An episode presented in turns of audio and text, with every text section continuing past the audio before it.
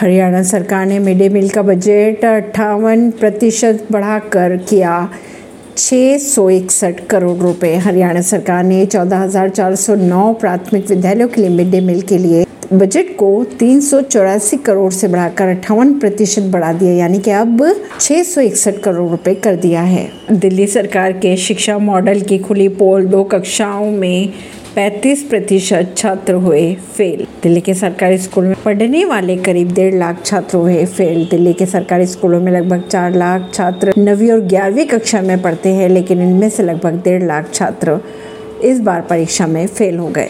राजस्थान में अगर कांग्रेस की सरकार रिपीट होती है तो गहलोत ही चौथी बार मुख्यमंत्री बनेंगे। क्या फिर ऐसे नारों से तो ये ही लग रहा है कि इस बार भी चुनाव के दौरान कांग्रेस में काफ़ी खिंचतानी होने वाली है। क्या कांग्रेस फिर एक बार लगाएगी दाव गहलोत पर? खबरों को जानने के लिए जुड़े रहे जनता सरिश्ता पॉडकास्ट से। परवीन दिल्ली से।